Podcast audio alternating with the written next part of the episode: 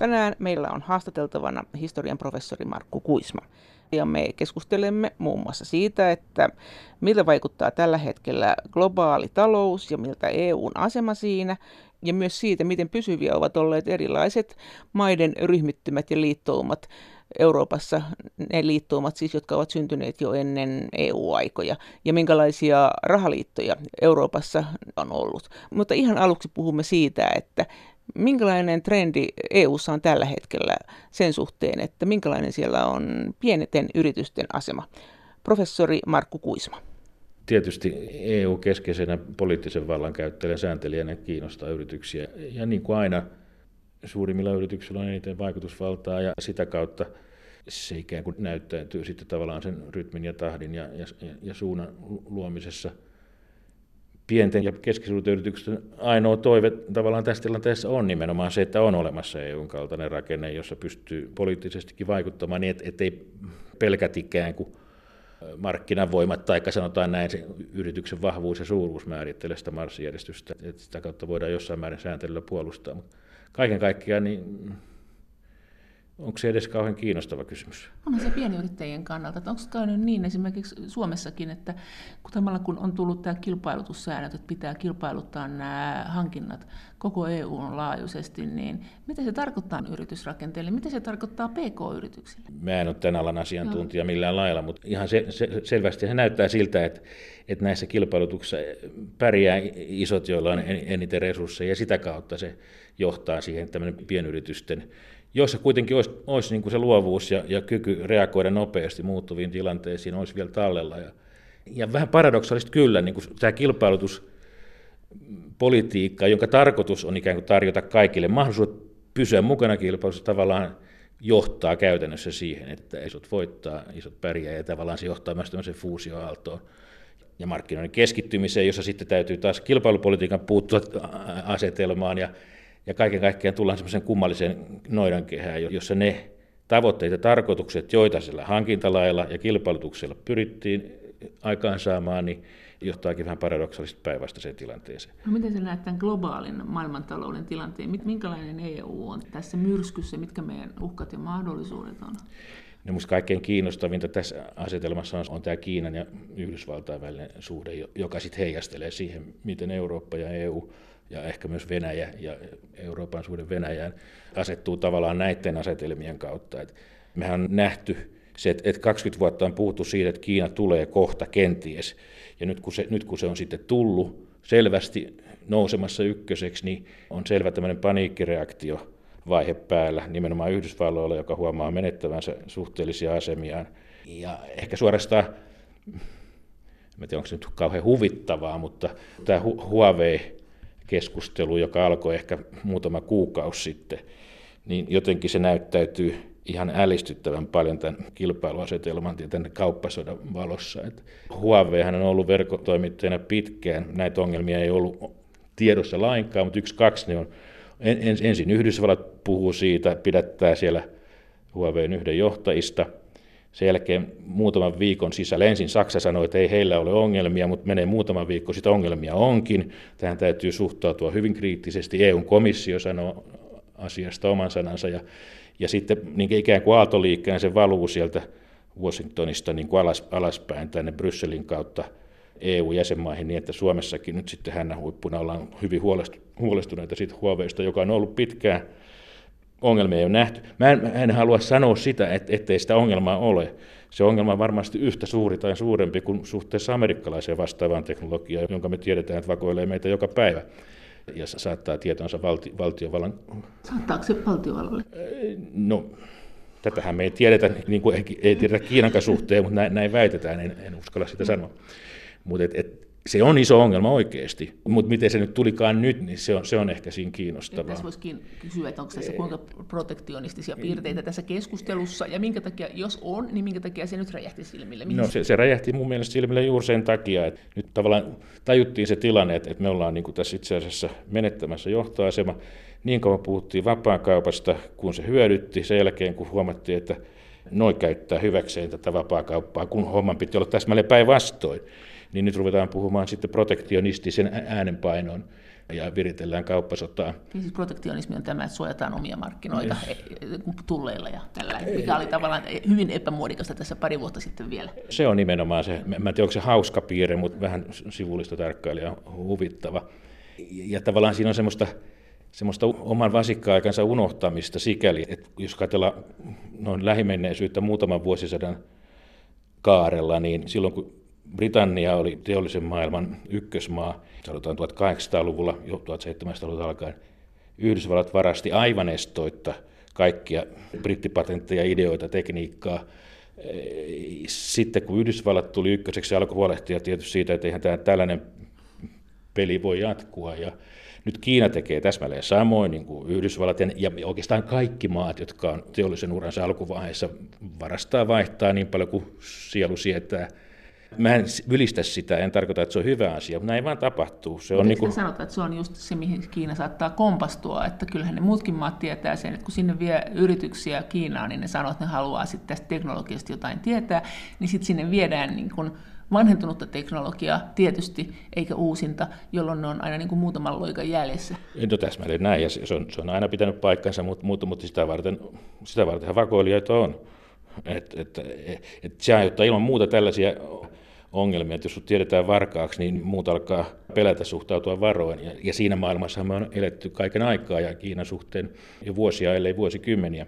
Et ei, ei se ole itsestään selvästi hieno ratkaisu, että sä vaihdat ja varastat, tai se nimenomaan varastat, mutta näin nyt vaan tapahtuu. Ja se karisee se varastamisen, jos näin sanotaan varastamiseksi rumasti, mm. se mikä on varastamista, mm. niin se karisee sen jälkeen, kun sä oot vahvistanut riittävästi asemia. Sulla alkaa olla omat teknologiaa niin paljon. Nythän kiinalaisten patenttien määrä on jo ylittänyt yhdysvaltalaisten patenttien määrä. Sitä keskustellaan, että onko ne, mitä ne pitää oikeasti sisällään, niin se on, se on toinen asia, mutta se kertoo siitä niin kuin todella ponnekkaasta pyrkimyksestä, niin, niin kuin myös ihan, teknologisen kärkeen. Eikö sillä on ihan mieletön määrä, siis diplomi-insinöörejä, jotka varmaan kyllä, kyllä. on tässä nyt avainasemassa ja muutakin tutki, että siellähän on koulutettu ihan uskomattomat määrät näitä ihmisiä. Ky- kyllä, nä- kyllä, näin, kyllä näin, ja nimenomaan se, se taloudellinen, poliittinen mahti sen mukana tietysti se väistämättä kasvaa. Ja tämä nyt, jos katsotaan sitten Euroopan näkökulmasta, niin. mitä se tarkoittaa? Kun maailmaa muutama tuhannen vuoden perspektiivillä katsoo, niin, niin on olemassa näitä johtavia mahteja, johtavia imperiumia, mitä, mi, mi, miksi niitä milloinkin nimitetään. Nyt tavallaan se yksi napainen vaihe, jossa muutama vuosikymmen oltiin Yhdysvaltain johdolla, niin on selvästi murtumassa. Ja se tarkoittaa sitä, että Euroopan täytyy niin kuin asemoida itseään. Miten se asemoi itseänsä suhteessa näihin uusiin asetelmiin. Tähän asti voi, voi sanoa, että, että EU on ollut, ollut tavallaan tämmöinen Yhdysvaltain lähiliittolainen. Ja voi sanoa, että ilkeästi sanottuna vähän niin kuin melkein Yhdysvaltain automaattiohjauksessa ja, ja pahimmissa paikoissa ehkä käsiohjauksessa hahmotellut politiikassa, vaikka samalla tietysti Euroopassa on paljon kriittisiä voimia su- suhteessa Yhdysvaltain johtoasema. Ranska on tyypillinen esimerkki takavuosikymmenen, joka yritti pyristellä vastaan ja niin edelleen. Mutta yhtä kaikki tämä läheinen suhde, sanotaan sitä transatlanttiseksi suhteeksi tai miksi tahansa, siinä on kulttuurinen ja historiallinen taustansa hyvin vahva, niin sehän on ollut ikään kuin vahva ja voimakas. Mutta mut mitä me tehdään, mä en tarkoita, että se on tämän viikon asia, Joo. mutta jos ajatellaan, että Kiina nouseekin selvästi ykköseksi, tai se, ja samalla nämä suhteet Yhdysvallat-Kiina, kärjistyy, ne ei voi kärjistyä sodan asteelle, tai voihan ne tietysti, mutta, mutta sitten ollaankin jo hankaluuksissa. Niin miten meidän kannattaa asemoida itsemme? Lähdetäänkö me Kiinaa, etäännytäänkö me selvästä, selvästä luuserista, Yhdysvalloista, siihen ei kannata enää satsata, Onko vai, vai yri... Ei tietenkään Yhdysvallat. Ja, ja, ja mehän itse asiassa tiedetään, nythän näyttää siltä, että tämä voima-asetelma on muuttumassa, mutta, mutta onko se oikeasti, kahden vuoden päästä voi näyttää taas ihan toiselta, että nämähän on pitkiä prosesseja.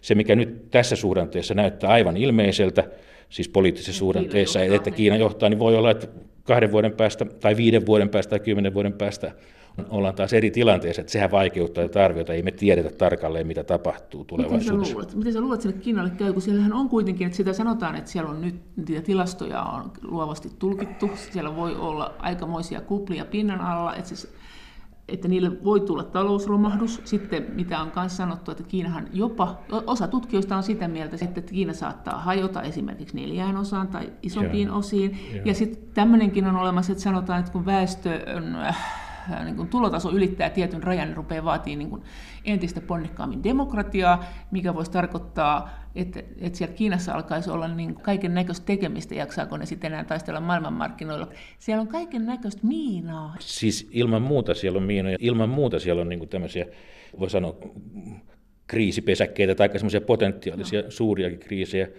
Ja, ja tavallaan esimerkiksi nämä hajoamisuhkat ja, ja, ja, ja se, miten, miten se väestö, tavattoman iso väestö pidetään ikään kuin nyt yhden puolueen hallinnassa ja, ja tähän se järjestelmän hallinnassa. Täytyy ajatella, että se puoluehan on tavallaan tämmöinen niin tapa organisoida valtaeliitti, että se ei ole pelkästään puolue sellaisena, kun me puolue ymmärretään, mutta et, et joka tapauksessa, et, et mehän ei todellakaan sen takia tiedetä, ja tavallaan sen takiahan Kiinan hallinto tai johto yrittää pitää yllä vahvaa talouskasvua, että nämä ongelmat ei laukeisi käsille, mitä, mitä juuri äsken kuvailit.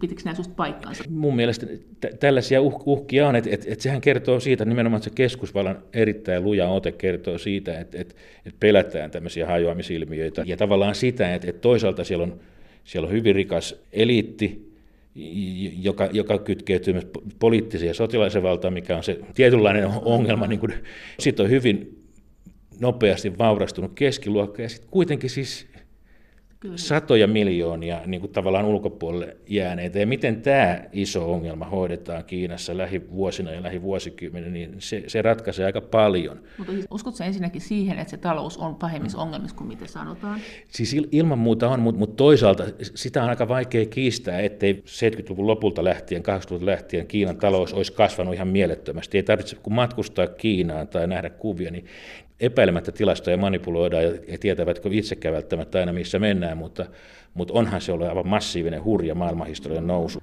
Historian professori Markku Kuisma Helsingin yliopistosta, mm, miten sä näet sen poliittisesti? Paljon se tulee vaikuttamaan EU-hun se niin Kiinan tapa toimia, Kiinan tämmöiset arvot?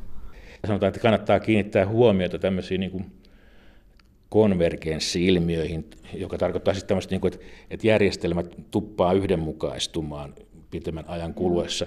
Ne voi tietysti erkaantuakin, niinkin tapahtuu, mutta jos sanotaan näin, että jos Kiinan menestys jatkuu, niin jotenkin on niin, että aina jos joku menestyy, niin ryhdytään katsomaan mallia, että, että mikä on se menestyksen salaisuus. Minun ikäisen ihmiset muistaa hyvin 80-luvulla puhuttiin Japanista, Suomikin oli Pohjolan Japani, kaikki matki Japania. Meillä on ollut kausia ja nyt lähimenneisyydessäkin, jolloin otettiin oppia Yhdysvalloista – sen tavasta toimia ja sen talousjärjestelmästä ja poliittisista arvoista. Eli tämä on niin kuin jotenkin ihmisen koodistoon rakennettu tapa toimia tai järjestelmiä. Mutta tuossahan on tuommoinen kiinnostava puoli, että Kiinassa on se puolue ja se talous samoissa käsissä ja voiko se sitten se tämä yhdentyminen tapahtua niin, että meillä voisi olla joku erilainen poliittinen aate, joka saisi taloudessa enemmän valtaa, vai meneekö se just yhteen? Että siellä on niin kuin markkinatalous, jota hallitsee kommunismi. Mm, niin, niin voisiko tai... meillä sitten olla joku kun nyt on kun paheksuttu sitä, että talous vetää ja puolue vikisi, että Kiinassahan se ei kuitenkaan ole niin päin, vaan se on toistepäin. No nimenomaan, mä, mä luulen, että siinä se aate ei ole oleellista, vaan se, se niin kuin valtarakennelma, joka tässä Kiinassa tarko- on tarkoittaa todella sitä, että kaikki keskeiset vallanlajit on keskittynyt viime kädessä yhteen organisaatioon, voisiko... jonka nimi on se kommunistinen puolue. puolue. Kommunismi ei siinä ole kauhean iso asia eikä tärkeä asia käsittääkseni, vaan se vallan keskitys. Ja siitä voidaan ottaa malli. Se, se, ei, ei siihen mitään aatetta tarvita, vaan sitä, että jos ajatellaan nyt Euroopan päätöksenteon ongelmia, niin tulee ensimmäisenä mieleen, että eihän tämmöinen järjestelmä voi toimia, kun yksi jäsenmaa 27 joo, vai monta niitä onkaan, joo. voi pysäyttää kaiken. Tulee aika luontevasti tulee mieleen, että, että mitäs jos muutetaan tätä päätöksentekojärjestelmää, voidaan viedä sitä vielä enemmän siihen suuntaan, että se keskittää valtaa mahdollisimman pienelle ryhmälle, jotta pystytään nopeeseen ja joustavaan päätöksentekoon. Maailma muuttuu, markkinoiden haasteet ovat, ovat vaihtelevia, pitää pystyä niin kuin joustavasti reagoimaan tilanteeseen. Tämän tapainen konvergenssi-ilmiö, eli yhdenmukaistuminen, voi tapahtua. Mä en usko sitä niin kuin ihan tältä istumalta, koska mä näen, että Euroopassa ja Euroopan unionissa on niin paljon voisiko sanoa jarruttavia voimia tuolle. Sekä mä lasken jotain tämmöisen demokraattisen ajattelutavan varaankin, en kauhean paljon, mutta jonkin verran kuitenkin. Eh, mutta et, et, et ehkä enemmän tämän niin kuin kansallisten erimielisyyksien ja, ja kissan hännän ja intressikamppailun varaan, että, että tämmöisestä päätöksentekomallista, jossa irtauduttaisiin hyvin voimakkaasti tästä tämmöisestä konsensuspäätöksenteosta, että kaikki samaa mieltä, niin, niin, niin kuinka nopeasti se oikeasti voi tapahtua, kun yksikin valtio voi estää sen Mulle tulee mieleen lähinnä 1600-1700-luvun Puola, jossa parlamentin osuus maan hallinnossa oli suuri. Parlamentti oli kaikilla aatelisilla edustusoikeus ja yksikin parlamentin jäsen saattoi estää päätöksen toimeentulo. Onko tämä Puolan surullinen historia? No, Puolan surullinen historia on siitä just, että, että Puola ei pystynyt koskaan tekemään sellaisia ratkaisuja, että se olisi pystynyt pitämään itsensä kunnossa ja edes sotilaallisesti niin kunnossa sillä lailla, että se olisi pystynyt, puol- ja, ja siitä seurasi sitten Puolan jako, jakoja 1700-luvulla. Se oli tämä niin kuin, niin kuin, niin kuin sanotaan, tämmöisen liian demokraattisen, vaikka se mistään demokratiasta ollut kysymys sanan varsinaisessa merkityksessä, mutta, mutta tämmöisen aatelisdemokratian ongelmana pidettiin sitä juuri, että, että, ja, ja tämmöisen yksimielisyyden mikä kuulostaa hirveän kauniilta, että, että, että kaikki koulutetun säädyn tai, tai johtavan säädyn jäsenet on, on mukana päättämässä, ja kellä tahansa on veto-oikeus, niin sehän kuulostaa hyvin hienolta, mutta, mutta se, se johtaa kyllä aika, aika niin kuin rappeutuneeseen järjestelmään loppujen lopuksi. Ja se on, mä en, tämä on hirveän rohkeasti nyt sanoa, että tämä on niin EUn ongelma, mutta onhan se vähän ongelma tässä päätöksenteossa. Toisaalta, toisaalta se voi olla vahvuuskin, että ei mennä niin kuin liian nopeasti. Oliko Puola liian iso? Onko EU liian iso? Voiko siihen vetää tämmöisen yhtenäisyyden, analogian? No, onko Yhdysvallat liian iso, onko Kiina liian iso? Niin on. No, Tämä on hyvä kysymys. Äsken viitattiin niin. siihen, että Kiina voi jakautua kolmeen neljään osaan. Jotkut puhuu siitä, että Yhdysvallat voisi jakautua hyvinkin niin. suurempiin, niin, siis keski, näin ehkä ne, siis länsirannikko, etelä, keskilänsi, itärannikko, ne ovat aika erilaisia luontevia valtiokokonaisuuksia. Ja se voisi olla maailmalle oikein hyvä, että näin tapahtuisi. Niin kuin myös se, että jos Kiina jakautuisi ja Olisiko se hyvä maailma? Jotkuthan pelkää sitä Kiinan jakautumista, mutta kyllähän tämmöisen pienen maan kansalaisena sitä jotenkin jollain lailla toivoisi. Niin, mä en, mä en tiedä, se, niin Suuru, suuruushan voisi viehättääkin, ajatella, että, että, että suuret pystyy hoitamaan paremmin ongelmat, mutta kyllä mä nyt tosiaankin pienemmän kansalaisena näkisin vähän täsmälleen päinvastoin, että olisi ehkä hyvä, jos tämmöiset yli, ylisuuret kokonaisuudet hajoaisi.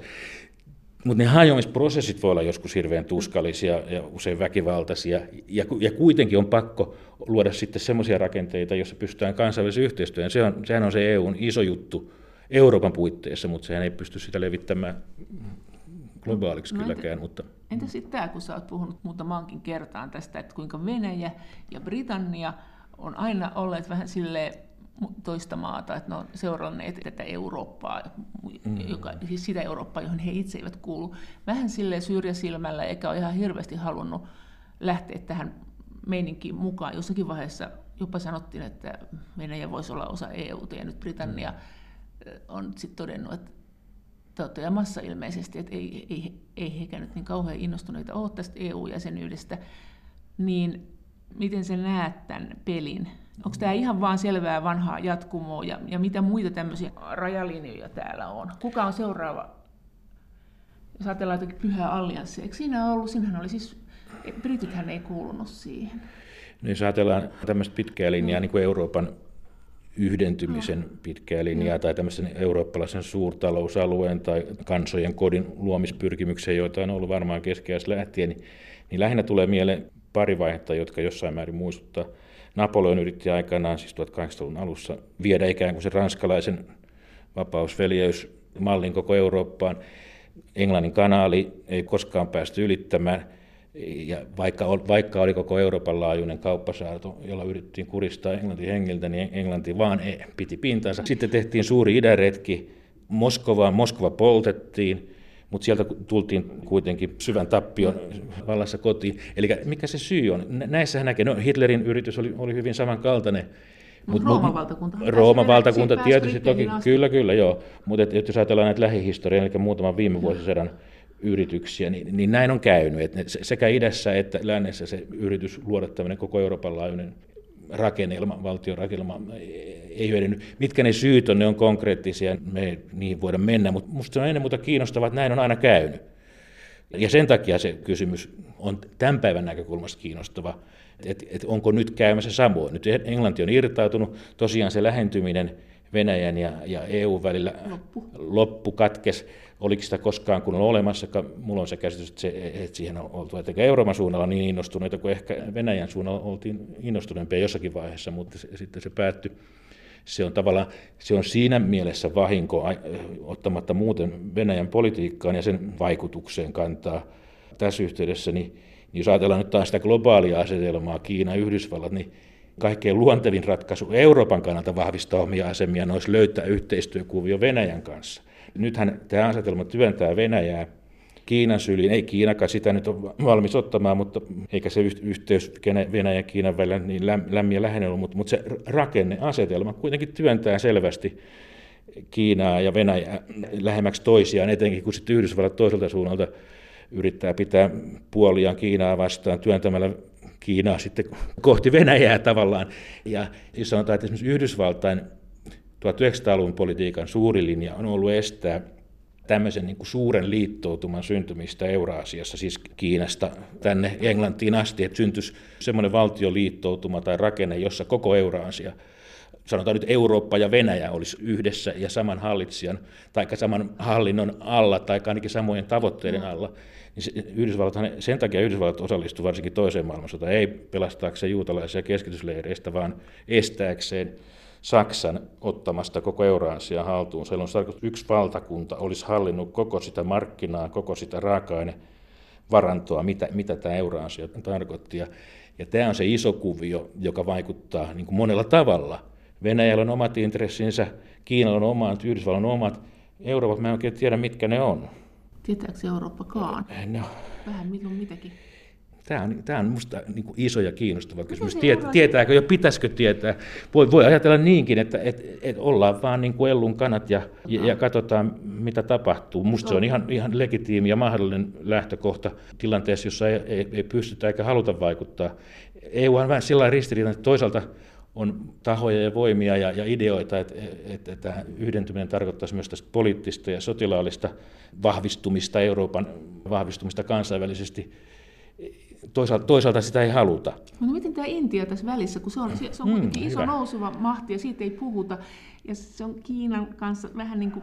No niin, tätä mä oikeastaan takaa, että, että, että nämä asiat, nämä tämmöiset isojen nousevien ja laskevien mahtien väliset suhteet, se on ihan hyvä nostaa Intiakin esille, esille miten se sitten asettuu tässä palapelissä tavallaan, koska, koska se todella on iso väestöltään, markkinoiltaan, kohta, ei kohta teollisuus. Ei puhuta, se jotenkin jännästi jää katveeseen aina. Kiina on nyt ikään kuin noussut, no. noussut kiinnostukseen, mutta Intia ei. Miten se todellakin asettuu tässä isossa kuvassa, kun ajatellaan... Onko se silkkities mukana kuitenkin Intia? Eikö se ole? Sen läpi ainakin mennä? Tavallaan on, tavallaan no. on jo, ainakin osittain. Joo. Kuinka innolla se muuten niin kokonaisuutena on, mutta yhtä kaikki se systeemi jollakin tavalla toimii, ja Kiina, Kiina voi toimia siinä, siinä niin kuviossa. Siis silkkitie on tämä Kiina, Eurooppa, nämä reitit, joita on Aivan, tehdä jo. Joo. Ja sehän on tietysti niin kuin aika kiehtova ja jännittävä asia. Olisi, onko se hyvä tai huono, sitä mä en osaa sanoa, mutta onhan se, onhan se siis aika huikea, että Kiina pystyy rakentamaan tämmöistä, tämmöistä niin kuin logistista ja äh, verkkoa ympäri, ympäri maailmaa. Hoitelee Kreikan satamia, niin. No tietysti se Kreikan satama on niin kuin, niin kuin, niin kuin vähän tragikoominen, kun Kreikka pakotettiin myymään satamansa ja, ja ostaja tuli, niin sitten kirjoitetaan sitä, että miten Kreikka myi. myi. se, se on näitä. Historian professori Markku Kuisma Helsingin yliopistosta. Entäs sitten, jos nyt ajatellaan, että sä kuitenkin olet erikoistunut myös Pohjoismaihin. Hmm. Niin miten sä näet siis, Kalmarin uni oli, oli siis oli 1300-luvulla, Ruotsi ja sitten Norja ja Tanska ja siinä oli sitten hmm. Islantikin. Ja sitten, sitten tuli, sitten tuli Hansaliitto, tuli, joka oli tämmöinen niin kauppioiden yhteenliittymä, ja nythän puhutaan tästä uudestakin Hansaliitosta.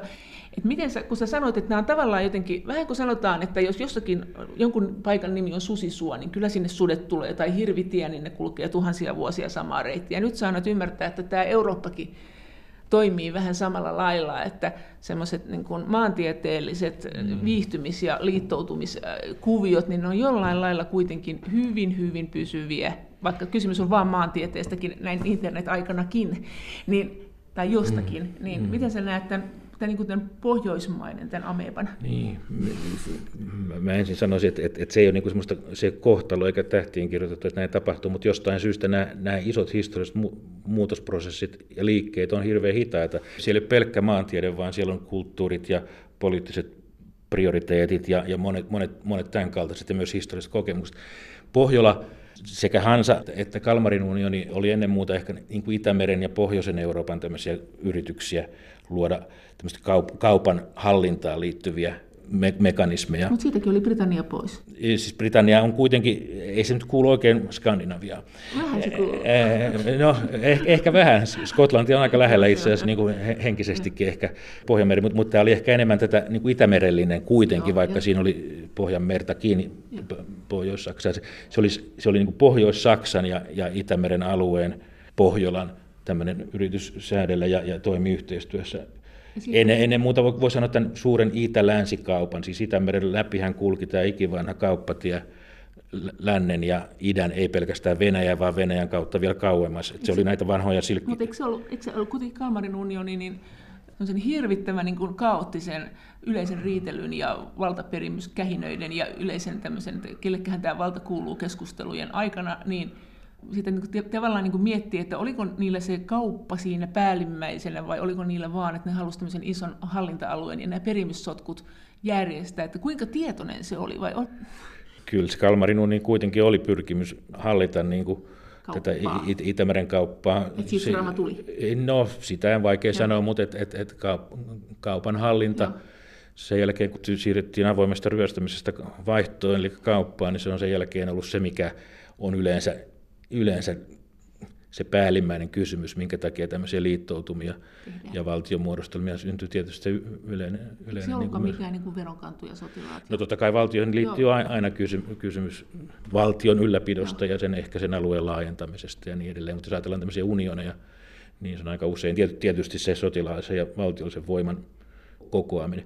Mutta se, mikä siinä on ehkä kiinnostavaa tietysti niin kuin nykypäivän perspektiivistä, on se, että, että, että mille alueille minkälaisten maiden välillä tämmöisiä yhdistelmiä syntyy. Kalmarin unionissa on kiinnostavaa, että tämmöinen yritys oli, joka kesti parisataa vuotta, ei, ei suuri menestys yhtä kaikki. Ja jos ajatellaan niin pitemmällä perspektiivillä eurooppalaisia kuvioita, niin voi sanoa, että just Pohjois-Saksa, Hollanti, Skandinavia, Pohjoismaat ja vähän Englantikin kuuluu niin kuin samaan kulttuuri- ja talousalueeseen. Sitten, siis sitten tulee itäisempi Eurooppa, Keski, Keski-Eurooppa ja sitten ihan omana tämä latinalainen maailma. Sen takia EU on niin, muun muassa sen takia niin vaikea harjoitus, että, että, että Eurooppa on kuitenkin aika niin pieni alue, kun se tässä on Euraasian kärjessä, tämmöinen niemennokka, niin, niin, niin silti täällä on niin kuin kulttuurisesti ja kielellisesti ja historiallisesti aika erityyppisiä alueita, joilla on aika lailla erilaiset näkemykset siitä, mikä, mikä maailmassa on tärkeää ja, ja ihmiselämässä. Sitten oli tietysti viikingit vielä sitä ennen 1000-luvulla, jolloin oli mm. tavallaan mm. tämä Kalmarin unionin alue, kuitenkin tämmöinen ydinalue, mm ja sitten Britannia tietenkin. Mutta oliko sitä ennenkin vielä jotakin? Onko tämä tämmöinen niin kerta kaikki? Kyllä, kyllä. Siis arkeologit tietää kertoa tästä paljon, että, että jos, jos on tutkittu arkeologisia löytöjä, tämä idän reitti, mistä me, mistä me puhutaan nytkin idän kaupan reittinä, tai puhutaanko, en tiedä, mm. mutta, mutta siis Itämeri, se on, nyt siellä on Pietari mm. yhtenä päätepisteenä, mutta se jatkuu Joo. Pietarin taakse vaikka kuinka kauan. Ja, ja, ja me, nä, me nähdään arkeologisia löytöjä todellakin siis parin kolmen vuosituhannen sisältä löytyy just tämän reitin varrelta. Suomi oli pikkusen tässä syrjässä, mutta Baltiassa on kymmeniä kertoja enemmän semmoisia löytöjä, jotka kertoo siitä, että tässä on ollut niin kuin elävä, elävä kaupallinen yhteys. Ja niin kuin mä korostan, kauppahan tarkoitti ennen, aikaisemmin myös sitä, että, että, että tilanteen mukaan, että jos Joo. päästiin ryöstämään, niin sitä parempi, mutta jos ei päästy, niin sitten tyydyttiin kaupankäyntiin. Ja ihmiset tietysti, orjat oli, oli parhaita kaupan välineitä. Mutta sitten sanoit, että sitten on olemassa EU-ssa tämä Pyreneiden takainen alue, niin kuin Espanja ja Portugal, ja niin? Niin, koko se voi sanoa välimerellinen, latinalainen, no. katolinen ah, Eurooppa. Ehkä myös vähän osittain se menee yhteen vanhan Rooman imperiumin eurooppalaisten alueiden kanssa. No, siinähän Englanti ja Ranska on, no, Englanti on osittain sitä roomalaista, mutta ei kuitenkaan se ei katolista. Niin, Välimeren, joilla oli oma yrityksensä no. jopa 1800-luvun puolivälissä oman yhteisen rahan luomiseksi. Luomiksi latinalainen rahaliitto 1800 50-60-luvulla muistaakseni, ja samaan aikaan oli skandinaavinen rahaliitto samoihin aiko- aikoihin, siis... 1860-luvulta oikeastaan ensimmäiseen maailmansotaan. Oliko? Oli, se, tietysti rupla oli myös monikymmen kansallisen valtioalueen niin. imperiumin yhteinen raha. Ja yksi kiistahan Suomen ja Venäjän välillä koski sitä, että, että rupla yritettiin saada myös... Suomeen. Siis tavallaan oli kysymys vain siitä ikään kuin euron tapaisesta toimenpiteestä, saadaan isolle monikymmen kansalliselle markkinalle yhteinen raha, yhteinen rahajärjestelmä. Ja tämä itse asiassa kurjisti sitä nälkävuosien tilannetta, kun tämä ei toiminut, tämä raha oli liian arvokkaita, ne hopeakolikot ne sulatettiin hopeaksi, ja sitten kun olisi pitänyt viljaa ostaa, niin kellään ei ollut niin vaihdannan välineitä. No, no, no, ehkä mennään aika kauas EUsta, mutta tota, siinä oli kai, minkä me ymmärrettäisiin niin revalvaationa tänä päivänä, että et siis niin kuin rahan, arvo, rahan arvo nousi, nousi, nousi, kun se kytkettiin, kytkettiin tota arvo, siis vaiheessa hopeakantaa, eli tämmöisen arvometalliin, niin, niin, niin tavallaan se, se vaikutti negatiivisesti vientiin ja sitä kautta saatavia vientituloja sen, sen takia ei ollut varaa ostaa, ostaa niin paljon viljaa, plus että samanaikaiset ka- huonot sadot koko sillä alueella oli se ongelma, siis Itämeren no, alueella. Entä tuo EUn perusprobleemi, tuo Ranska ja Saksa ja niiden taloussuhteet, niin minkä mm. takia se on perusprobleemi? Miksi ne ole aikoja sitten yhdistynyt? No siis, hetkinen, Ranska ja Saksa niin. yhdisty, se on, se on aika hyvä kysymys. No se on, se on just kysymys siitä, että Eurooppa on täynnä aika lailla erilaisia Toisaalta on yhteisiä piirteitä, mutta on, on historiallisia, kielisiä, kulttuurisia, suuria eroja. No kuulia. on valtiat ole siitä välittänyt. Ei valtiat olekaan tietenkään, se on, se on selvä. Ei, ei sillä kielellä ollut mitään merkitystä, niin kuin vaikka Venäjästä no, tai Itävalta-Unkarista, joka oli muuten toinen semmoinen iso yritys luoda ei sekä koko Eurooppaa kattanut, mutta lukuisia eurooppalaisia kansakuntia ja valtion alkuja ja valtiot. Se kat, katsoi tämmöinen jonkinlainen EUn e, alkio siinäkin tässä mielessä. Ei, mutta ehkä voi sanoa, että viimeistään, viimeistään 1800-luvun puolivälin jälkeen, kun saksalaiset ruhtinaskunnat alkoi yhdistyä ja, ja tavallaan tuli se ajatus siitä, että, että se voisi olla yhtenäinen suuri Saksa, niin, niin ehkä se ajatus siitä, että ne yhdistys Ranskan kanssa muuta kuin sitä kautta, että Saksa vallottaisi Ranskan, tai päinvastoin, niin, että Ranska vallottaisi Saksa, niin, niin ne oli mahdollinen. Kyllä nämä tämmöiset Kuinka paljon siihen vaikuttaa sitten, kun puhuttiin näistä suuryrityksistä ja teollisuuksista, niin kuinka paljon siihen vaikutti sitten esimerkiksi saksalaisen ja ranskalaisen teollisuuden, esimerkiksi hiilikaivosteollisuuden ja terästeollisuuden välinen kilpailu samoista markkinoista ja resursseista, jotka sitten sen kammottavan maailmansodan, toisen maailmansodan, ensimmäisen ja toisen maailmansodan, jotka oli tavallaan, voi sanoa, eurooppalaisia suuria sisällissotia – jos me laitetaan ne vähän niin kuin globaalin perspektiiviin, niin me ymmärretään, mistä on kysymys. Niin, niin se traumahan johti tähän hiili- ja teräsunioniin 1950, Ranskan ja Saksan väliseen hiili- ja teräsunioniin, josta sitten alkaa kehittyä myöhemmin Euroopan unioni. Eli tässä me ollaan, niin ajatellaan sitä taloushistorian näkökulmasta, niin ollaan sen asian ytimessä, että, että okei, että, että sen sijaan, että nämä teollisuudet kilpailisi keskenään verisesti, ja se verinen kilpailu johtaisi so, sotaisiin yhteenottoihin, niin, niin luodaan tämmöinen, sanotaan nyt sitä vaikka suureksi kartelliksi, jossa, jossa näiden maiden teollisuuksien intressit yhdistettiin ja, ja, ja, ja poistettiin sitä aggressiivista kilpailua siltä osin, että Sehän on se yksi EUn pohja. Historian professori Markku Kuisma Helsingin yliopistosta. Nyt kun mikäli nämä Itä-Euroopan maat jotenkin saavuttavat kontaktin muinaiseen historiaansa, hmm. niin mitä sieltä voisi olla tulossa? Onko se tulossa juuri sitä, sitä tällä hetkellä? En tiedä. Onhan se kuitenkin olla, että Itävalta, Unkari ja muuta. Että se ei ole ihan tätä nyt. Niin, aivan, että siinä on ollut, ollut laajempia niin. va- valtio, niin, niin valtioliittoja. Niin, kyllä. on tavallaan Itävalta kyllä lähdössä porukkaan. Tietysti mielessä, joo, joo. Toi on, tota en tullut ajatelleeksi, että, että tämmöinen, tietysti, tietysti jo se, että on olemassa tämä valtioryhmittymä, joka kokee, että heillä on yhteistä, niin, niin, niin kumpuu varmasti siitä niin kuin geopoliittisesta asetelmasta ja siitä pitkästä historiasta, jossa on ollut yhteisiä piirteitä.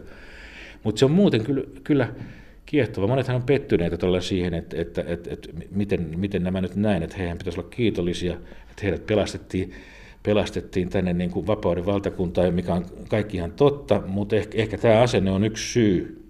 Siellä on hirveän vanhoja, semmoisia niin historiallisesti merkittäviä, itsetuntoisia maita, ollut kuitenkin.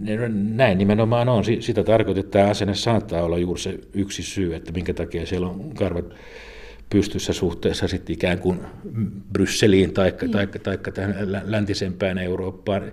Ihmiset ei yleensä tykkää siitä, jos niitä aliarvioidaan tai vähän niin kuin halveksitaan.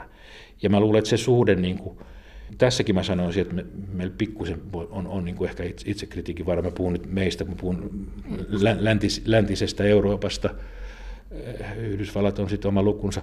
Mutta miten se jäsentyisi? Se, se jäsentyy, siis joku, joku tällainen niin kuin ylimielisyys, joku, että me ollaan vähän parempia, Joo. koska me, meillä on sananvapaus, meillä on, meillä on kaikki, kaikki vapaudet ja, ja, ja tämä on jotenkin niin kuin lähes täydellistä.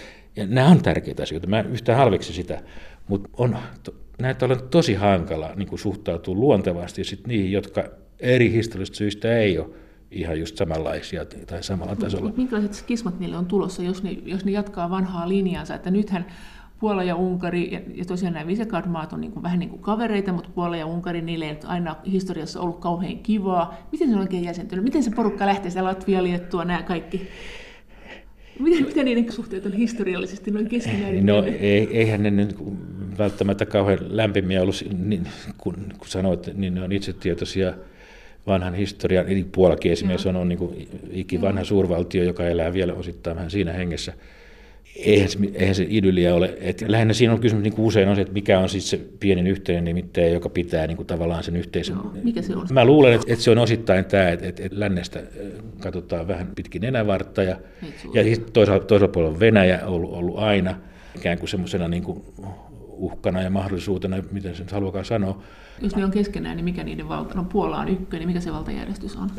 Puola, U- kyllähän Unkari on tietysti, niitä valta nyt on oma, mm. pikkusen eri tapauksensa. Tosi jännä, että jos Kalmarin unioni ehkä jollain lailla rupeaa hahmottua, että me yhdessä vähän tässä nyt ihmettelemme tätä Jaa. EUta, mm. ja sitten se etelän osio on vähän sitä mieltä, että miksi EU ei auta meitä, eikö nyt mene näin? Ja sitten Ranska ja Saksa on edelleen Ranska ja Saksa niin kaikki pysyy. Kyllä, kyllä. Ja, ja täytyy muistaa, että Ranska ja Saksa on kuitenkin ne tukipilarit siis siinä mielessä, että, että jos kysytään, että millä mailla on se valta, niin eihän ilman Saksaa, ilman Ranskaa tehdä yhtään mitään. Se on ihan selvä siis tuo itäinen Eurooppa tai itäinen Keski-Eurooppa on kyllä todella kiinnostava monessa mielessä jo sen, sen takia, että mehän ei tiedetä siitä juuri mitään. Se on ollut semmoinen musta aukko niin kuin sen, sen neuvostokauden, se jäi sinne, sinne pimentoon ikään kuin mustaksi tauluksi tai valkoiseksi kirjaksi. Ja vasta nyt, kun alkaa ikään kuin tutustumaan siihen, niin, niin näkee juuri sen, mihin viittasit, että, että, että niillä on rikas pitkä historia, kulttuuri ja oma, ja siihen, siihen niin kuin hirveän vaikea mennä niin kuin sormipystyssä mestaroimaan, että miten te nyt noin ajattelette. Siis jotkut sanovat, että se on niin kuin kommunismin syytä, että ne on semmoisia kuin ne on, mutta mä sanoisin, että se on paljon pitempi historia sillä neuvostokaudella ei nyt ollut varmaan jalostavaa vaikutus missään suhteessa. Oli mutta ne eri seurasia. Oli, ne oli, oli ehdottomasti. Mutta miten sitten tämä, kun on kuitenkin historian tutkimuksestakin aina kritisoitu sitä, tai ainakin joskus, hmm. että se on liian englantikeskeistä. Että Englannin historia käydään läpi. Englannin näkökulmasta katsotaan koko Eurooppaa. Että siellä olisi kuitenkin esimerkiksi Ranska, jossa on tapahtunut kaiken näköistä, että sitäkin näkökulmaa voisi tuoda enemmän esille. Nyt mikäli britit lähtee, niin paitsi että britit lähtee, mm. niin miten tämä, niin tämä keskustelu tulee muokkautumaan, kun se on jotenkin tuntunut, että me ollaan aika pitkälle niin kuin englannin kielen kauttakin hahmotettu sitä EUta, kun me niin siitä osataan niitä, niitä lehtiä ja kaikki. Mitä tässä tulee tapahtumaan? Tämä, tämä on äärimmäisen kiinnostava ky- kysymys. Se ei pelkkä englanti, vaan ehkä se on tämä angloamerikkalaisen kulttuurin hegemonia, joka on meidän, meidän niin, kuin niin sisään kasvanut, että me ei edes huomata sitä. Ja, ja yksi sen seurauksista on se, että et, eihän Saksakaan ole sillä lailla tuttu, Ranska ei ole tuttu, Etelä-Eurooppa on, no niin. lomamaa, ei se, ei se ole mitään, mitään muuta, ehkä jotain antiikin jäänteitä. Itä-Eurooppa on aivan siis semmoinen tuntematon viidakko, josta ei halutakaan tietää, mm. Venäjästä puhumattakaan. Et voi tietysti ajatella, että, että se Englannin poislähdön yksi positiivisia seurauksia voisi olla se, että me joudutaan katsomaan katsomaan niin koko skaalaa paljon tarkemmin, eri tutustumaan eri pisteistä katsomaan ja nähdään, nähdään se tilanne.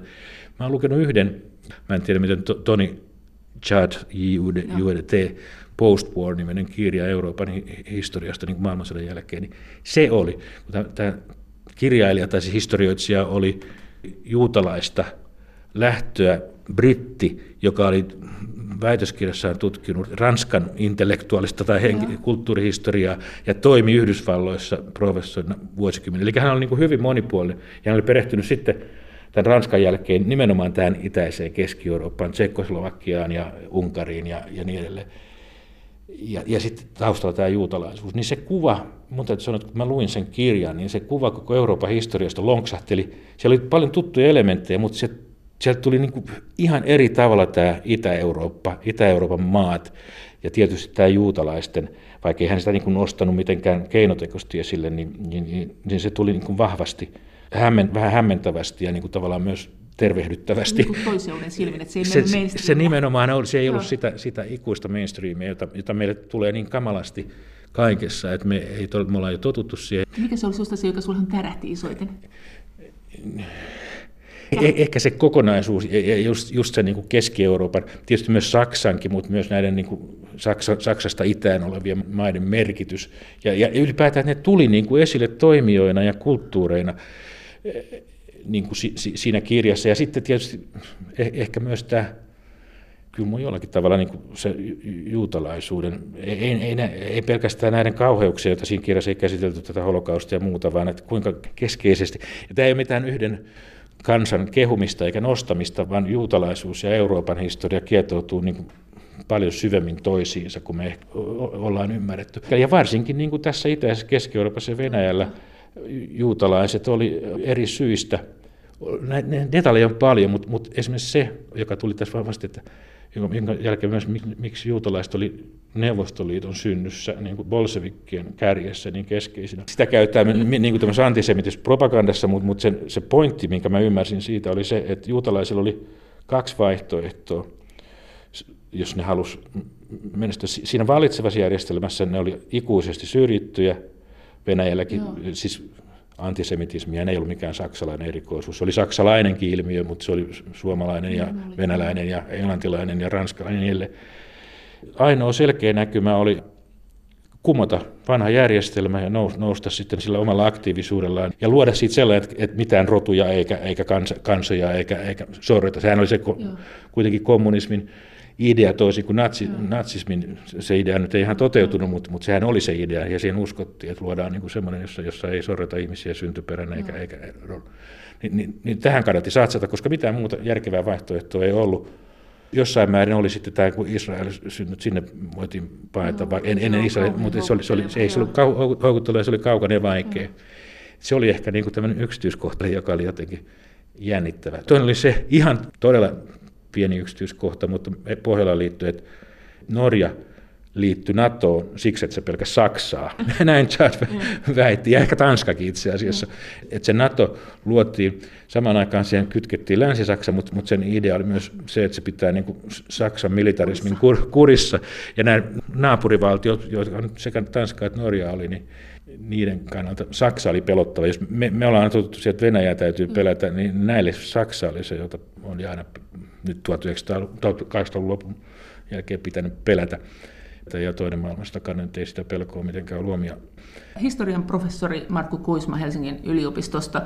No entäs tämä euro? Minkälaisia euroa muistuttavia rahaliittoja on maailmassa ollut? Kun sä katsot sitten rahaliittojen historian kautta, niin miten sä näet tämän euron? Missä, missä me ollaan ja mihin me mennään? Niin, mehän ei tiedetä, miten, miten tämä päättyy, mutta tietysti jos tarkastellaan näitä, näitä erilaisia kokeiluja, niitähän on ollut maailmanhistorian sivu. Rooman raha, Kreikan drakma, niin niissä oli, niissä oli näitä piirteitä. Niissä oli se helppous, että ja niin kuin monissa muissakin, jo sanotaan 1700-1800-luvun järjestelmissä, että ne on yleensä kytketty johonkin arvometallikantaan, Joo. hopeaan tai kultaan tai johonkin muuhun. Jolloin... Ja tietysti koko kultakanta, joka oli Euroopassa 1800-luvulla hallitseva, ja sen sisällä oli sitten erilaisia rahaunioneja, niin kuin mä sanon, maininnut tämä latinalainen rahaliitto ja skandinaavinen. Niiden vahvuus tai helppous oli se, että ne oli, ne oli kultakantaan, ensin, ensin hopea ja sitten kultakantaan sidottu, mutta sitten kuitenkin ne kaatui yleensä siihen, että, että, että niin kuin maiden keskinäisiin eh, miten mä sanoisin, eri näkemyksiin siitä talouspolitiikasta ja rahapolitiikasta, joka on minun maani kannalta, meidän maamme kannalta edullisin. Siis oliko niillä rahapolitiikkaa? Ei ollut yhteistä rahapolitiikkaa siinä, se, muuta oli, oli, oli tavallaan niin kuin yhteinen, kaikilla oli oma nimisensä rahat. No, Skandinaviassa oli helppo, kun kaikilla oli kruunu ja, ja se oli sidottu kultaa, mutta sitten, sitten kun tuli kriisiajat, niin kaikilla oli kuitenkin omat keskuspankkinsa ja omat talouspolitiikkansa ja keskuspankit alkoi painaa rahaa piittaamatta siitä kultakannasta siis paperiin, paperiin niin, niin, niin jolloin, jolloin se ei tietenkään voinut, voinut pitämällä aikavälillä kestää. No se kriisihän oli ensimmäinen maailmansota, joka hajotti nämä sekä latinalaisen että skandinaavisen rahaliiton. Se on latinalainen rahaliitto, siis ketkä siinä oli? Siinä oli Ranska ja näitä oliko siinä Belgiakin muistaakseni, ja sitten näitä etelä, eteläisempiä maita, taisi olla Italia ja Espanja. Ja, mä en nyt muista ihan tarkkaan niitä maita, mutta... Mitä se niin tarkoitti? Niillä oli omat nimelliset rahansa, mutta ajatus oli, että siitä alkaa muodostua niin kuin vähitellen. Kaikki oli sidottu, sidottu samaan arvoon, aivan just näin. Ja se, muistaakseni se oli kultakanta, että sen täytyy olla kultakanta silloin. Ja että siitä kehkeytyisi ennen mitään niin kuin tiiviimpikin, enemmän euroa muistuttava muoto. No kävikö siinä sitten niin kuin euro, euro nyt, tota, tätä likviditeettiä tuntuu, tätä rahaa olevan, tätä painetaan tuntuu lisää, mm. että tätä on markkinoilla paljon. Siis ollaanko me mm. nyt sitten siinä pisteessä, kun sä sanoit, että tämä mm. skandinaavinen mm. systeemi loppui siihen, että sitä ruvettiin painaa sitä paperirahaa ja sanottiin, että kyllä se vastaa tätä kultaa, ja sitten yhtäkkiä se ei enää vastannutkaan. Mm. Ja, ja eri varmaan... maissa eri, eri, eri lailla siis, että se vielä. Että, joo, Mutta tämä, onko tämä se perustarina tämä? No siltä se näyttäisi. Eli, se... eli voi sanoa, jos, jos haluaa ihan perustaa, niin, niin, niin maiden talouspoliittisten intressien erot johti siihen niin näiden systeemien la, laukeamiseen. johtuuko, seuraako maiden talouspoliittisista eroista näissä, niin näissä... säännönmukaisesti se, että ruvetaan painamaan katteetonta rahaa, ja onko e- euro nyt siinä pisteessä? Siitä ei varmaan säännönmukaisesti seuraa, mutta tähän, kokemukset kertovat, tähän mennessä siinä on seurannut. Missä pisteessä euro nyt on, se on, se on hyvä, hyvä kysymys mutta todellakin. Sehän on koko globaali talous. Mehän kaikki, hirveän mm. monessa maassa painetaan nyt rahaa. Kyllä, kyllä. Joo, joo, ei, korolla. Se, se, se sääntö ei varmaan niin kuin pidä paikkaansa, mutta sen alla, alla oleva pohjasääntö se, että maiden näkemykset siitä, mikä vastaa niiden, niiden taloudellista intressiä, niin, niin se vaihtelee ja, ja, ja riippuu tämän näkemyksen ja todellisuudenkin syvyydestä. Otetaan nyt esimerkiksi Italian tilanne. Voiko se jatkua, voiko tämä asetelma jatkuu näin, jos siellä alkaa tosiaan isoja pankkia kaantua, niin kuka ne maksaa, kuka ne hoitaa, mitä se tarkoittaa sille kokonaisuudelle, lähteekö Italia eurosta vai lähteekö Saksa eurosta, tai joku muu, joka haluaa pelastaa nahkansa eikä, eikä, eikä olla, olla, olla maksumiehenä. Et, et, Tämän tapa, siis, tätä mä tarkoitan sillä, että miten, miten eri maat arvioivat oman talouspoliittisen intressinsä tai taloudellisen intressinsä olla mukana. Jos, jos ne katsoo, että, että, tästä on enemmän pitkällä aikavälilläkin enemmän haittaa. Nythän me nähtiin eurokriisissä, että, että, että se, tai siis niin eurokriisissä ja Kreikan kriisissä, että, että sehän oli oikeastaan hämmästyttävä suoritus sinänsä, että, että euro pysy kasassa. Ja, ja, ja jokainen maa varmasti uhrasi lyhyen ajan etujaan siinä. Että se on tavallaan merkki siitä, että nyt se on käynyt läpi todella raskaan ja kovan kriisin ja elää vielä. Mutta ollaan me vielä, me taas 50 vuoden päästä nähdään, eletään me nyt juuri nyt kymmenen vuotta myöhemmin niin vielä osa sitä samaa prosessia. Vai ostettiinko me vaan lisää aikaa? Niin, niin sitten mä tarkoitan, että ostettiinko me vaan lisää aikaa, että ollaan edelleen siinä samassa prosessissa ja ne, ne, ne vaikeudet kärjistyy, jotka oli silloin, ne, ne tulee moninkertaisena tai monikymmenkertaisina pamahtaa päälle. Sitä me ei tiedetä, toivottavasti näin ei tapahdu. Sä oot puhunut myös tästä, että tämä nationalismi nousee, mm. ja että mm. EU, sanot sä näin, että EU-politiikkakin osin sitä lietsoa. Miten sä näet sen kuvin? Niin, mä jotenkin mietin sitä, että mikä EU:ssa ja eurooppalaisten maiden politiikan valtavirassa on sellaista, että se on synnyttänyt tämän populismin ja nationalismin. Mä en väitä, että onko se syy, syy- ja seuraussuhde tämmöinen, mutta samanaikainen ilmiö, tai näissä meidän maissamme kaikkialla, Euroopan maissa on, on syntynyt, niinhän se on, no Yhdysvalloissa se on silloin pitempi historia populismilla, se on osa sitä poliittista järjestelmää ollut aina, ja onhan, onhan sillä Euroopassakin, mutta et onhan se nyt jotenkin vahvasti noussut. Onko se syntynyt reaktiona jota, jotakin sellaista vastaan, mitä EU:ssa on tehty? Mulla ei ole tähän vastausta, mutta minusta tämä on niin kysymys, jota sieltä pohtii, että mikä on mennyt, onko mennyt joku vikaan, onko se syntynyt riippumatta siitä, mitä linjaa EU:ssa on vedetty ja tehty, vai onko se syntynyt todellakin vastavoimaksi, mitä ne keltaliivit haluaa, miksi nämä brexitiläiset haluaa eroon EU-sta, nimenomaan formuloivat ajatuksia siitä, että EU on tehnyt jotakin niin kamalaa, että siitä täytyy päästä eroon. Mä en väitä, että niin on, mutta tämä on äärettömän tärkeä kysymys, johon täytyy paneutua. Onko tämä protektionismi, joka on sitten myös Yhdysvalloissa noussut mm. ja EU:ssa noussut, niin onko tämä nyt tämmöinen, kun sä sanoit, että me ollaan nyt altavastaajia, että, että niin kuin sanotaan, että protektionismi on tämmöiselle niin kuin kehittyvälle tai heikolle taloudelle, se voi olla kovastikin hyödyksi, että onko tästä joku järki takana. Jos protektionismista on meille hyötyä, niin seuraavaksi sit myös se, että se niin kansallisuusaate nousee. No mä luulen, että se kansallisuusaatteen tai nationalismin herääminen on ehkä aika luontevakin reaktio tämmöiselle niin integraatio- tai yhdentymiskehitykselle, koska kuitenkin nämä kansat ja kansakunnat ja, ja kansallisvaltiot on ollut kuitenkin kohtuullisen pitkän aikaa tapoja mieltää olemassaolo olo ja, ja, ja tämmöinen tietynlainen identiteetti ja, ja on ajateltu tai tunnettu, että ikään kuin se kansallisvaltio suojelee meitä. No, siitä voi keskustella, suojeleeko vai ei, mutta et, et se, kun se tunne on olemassa, niin, ja, ja kun tulee erilaisia vaikeuksia, muun muassa jotka liittyy tähän niin kuin vapaakauppaan, globalisaation, jonka seurauksena on ollut tietysti nopea talouskasvu, mutta myös työttömyyttä ja, ja, ja syrjäytymistä ja eri alueilla, niin silloin, silloin se päätelmä on ollut se, että, että täytyy palata siihen ikään kuin vanhaan malliin, jossa, jossa kansallisvaltio suojeli meitä työttömyydeltä, jossa yritykset ei saa lähteä tuosta vaan tuonne vaan, vaan me valtiona määräämme. Se on aika luonteva ajatus, onko se niin kuin tästä, maailmasta, tai siis tästä maailmastahan se on, mutta onko, onko se niin kuin oikea ja hyvä resepti, niin, niin, niin tuskinpa, mutta, mutta jotenkin tästä asetelmasta se syntyy. Eikö se toimi ollenkaan? no mitään? kyllä, siis, siis totta kai siis tietynlainen protektionismi on toiminut ja kaikki kehittyneet maat on käyttäneet sitä kehityksessä alkuvaiheessa suojelakseen niitä itu, eikö itujaan. Nämä, eikö nämä yritystuetkin ole protektionismia? No on tietysti, on tietysti, totta kai. On, on totta kai. On ilman muuta, ilman joo, muuta. Joo, mutta, mutta, mutta, mutta siitähän keskustellaan koko ajan, onko ne oikeasti hyödyllisiä ja hyviä niin kehityksen tässä vaiheessa, missä me ollaan. Mä näen sen, että, että todella aidosti vielä kehityksensä, teollisen kehityksensä alkuvaiheessa oleville protektionismi avoimesti ja reippaasti voi olla hyvä ase valituilla aloilla, valitu, valituin keinoin, koska on siinäkin vaaransa, koska se protektionismi suojelee myös sitten niin kuin heikkoa toimintaa. Siis niin. tarkoitan, että se, että se on kaksiteräinen miakka, niin, jota täytyy osata... Korkotaso. Niin, just aivan ja, näin. Ja. Mutta et, et, et, mä en halua, sanotaan näin, ei, ei kannata tuomita protektionismia kokonaisuudessaan. Se, mitä nyt maailmalla tehdään niin kuin näiden suurten mahtien kesken, niin se on luultavasti vahingollista protektionismia arvelisin varsinkin siinä mielessä se luo myös tämmöisen niin kuin protektionistisen noidankehän, jossa mennään, niin kuin, alkaa tämmöinen kilpajuoksu tavallaan pohjalle. Et siinä mielessä tämmöistä niin kuin, mahdollisimman vapaata kauppaa jossakin järkevässä puitteissa kannattaa pikemminkin edistää tai, ja puhua sen puolesta kuin protektionista ratkaisuja. Mutta jos vielä palataan tuohon EUn jakolinjoihin ja vallankäyttöön, niin Sä sanoit, että oli tämä Pohjoismaat oma mm. osionsa ja sitten oli tämä Pyreneiden alue tai tämä mm. latinalainen osio, sitten Itä- ja Keski-Eurooppa. Mm. Mutta miten tämä vallankäyttö? Nyt on paljon puhuttu siitä, että tämä valta on mennyt erilaisille yrityksille ja markkinavoimille sekä maailmassa että Euroopassa, että politiikalla ei voida määrittää, että joudutaan niin kuin vaan anelemaan yritykset, tulkaa meille hinnalla millä mm. hyvänsä. Onko tämä aina ollut näin ja onko se näin?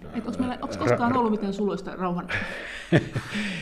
ehkä, ehkä idylliä. Kyllä tämä jännite on aina niin kuin rahan ja, ja poliittisen vallan välillä, mutta tietysti silloin kun oli säädellympi ulkomaankauppa, niin kuin rahan pääomien tavaran liikkeet, oli olemassa nämä valtiolliset rajat, jotka, jotka sääteli niitä, niin olihan se, se poliittinen asema sellainen, että ne yritykset oli sun hanskassa niin kuin siis, ihan eri siis, tavalla. Siis kansallisvaltioiden aikaan kyllä, tähän, mihin kyllä, kyllä, nämä kyllä, kyllä, nyt haluaa. Kyllä, varmaan se, luuletko, että tämä on yksi syy? Mä luulen, että näin on, koska kyllä se peli oli niin kuin sillä yksinkertaisempaa. Onko se niin kuin hyvä asia, niin, niin se on siis on kokonaan toinen asia, mutta, mutta Tämä on niin, kuin niin sanottu fakta, että kyllä ne yritykset oli silloin ihan eri tavalla sun niin, niin kuin tuota näpe, näpeissä. Että, kaikki, et, kaikki omaisuus sen voi verottaa, jos valtio on no, valtio ja pyssyt on valtio. Ei, ei, ilman muuta, ilman muuta, näinhän se on. En mä tiedä, se ei, ei se nyt kauhean hienolta ja hyvältä kuulosta, mutta, mutta näinhän se oli. Ja, ja nyt ollaan niin kuin oltu pitkään, muutama vuosikymmen siinä tilanteessa, jossa yritykset, jos ennen valtiot sanoivat, että teette näin tai jotain, niin, niin nyt on no, yksinkertaista tai vähän toisenlainen. Yritykset voi sanoa, siis tarpeeksi isot yritykset, että, että ne kilpailuttaa valtioita ja, ja alueita, minne mennään ja, ja tavallaan valtiot. Ja, ja, se, ja sen takiahan EU valtioiden liittona niin. olisi tärkeä ja onkin tärkeää, että se, että se voisi edes Euroopan puitteissa sanoa, että, että by the way, näitä normeja käytetään, tämä voisi olla se niin kuin esimerkiksi veroaste, jota, jota noudatetaan kaikissa maissa, jo, joihin ei ole vielä päästy. Ja, ja monessa muussa kysymyksissä. Ja, ja monessa asiassa on saatukin aikaan. Varmasti ympäristölainsäädännön yhtenäistämisessä ja nyt yrityksiä näin, näin, näiden niin kuin tämän ilmastonmuutosprojektin puitteissa, nyt se ei pelkkä EU-asia, tietysti vaan laajempi kansainvälinen asia. Että et kyllä poliittisella vallalla ja tavallaan tämmöisellä mielipidevallalla, jos näin voi sanoa, onhan sillä merkitystä. Mutta kieltämättä se asetelma on niin kuin aika, aika ongelmallinen siinä suhteessa. Näin sanoi historian professori Markku Kuisma. Kiitos teille viesteistä ja kommenteista ja kaikki viestit ja kommentit ovat aina erittäin tervetulleita. Niitä voi lähettää sähköpostiosoitteeseen maija.elonheimo.yle.fi ja sen lisäksi me voimme keskustella näistä teemoista yhdessä Twitterissä.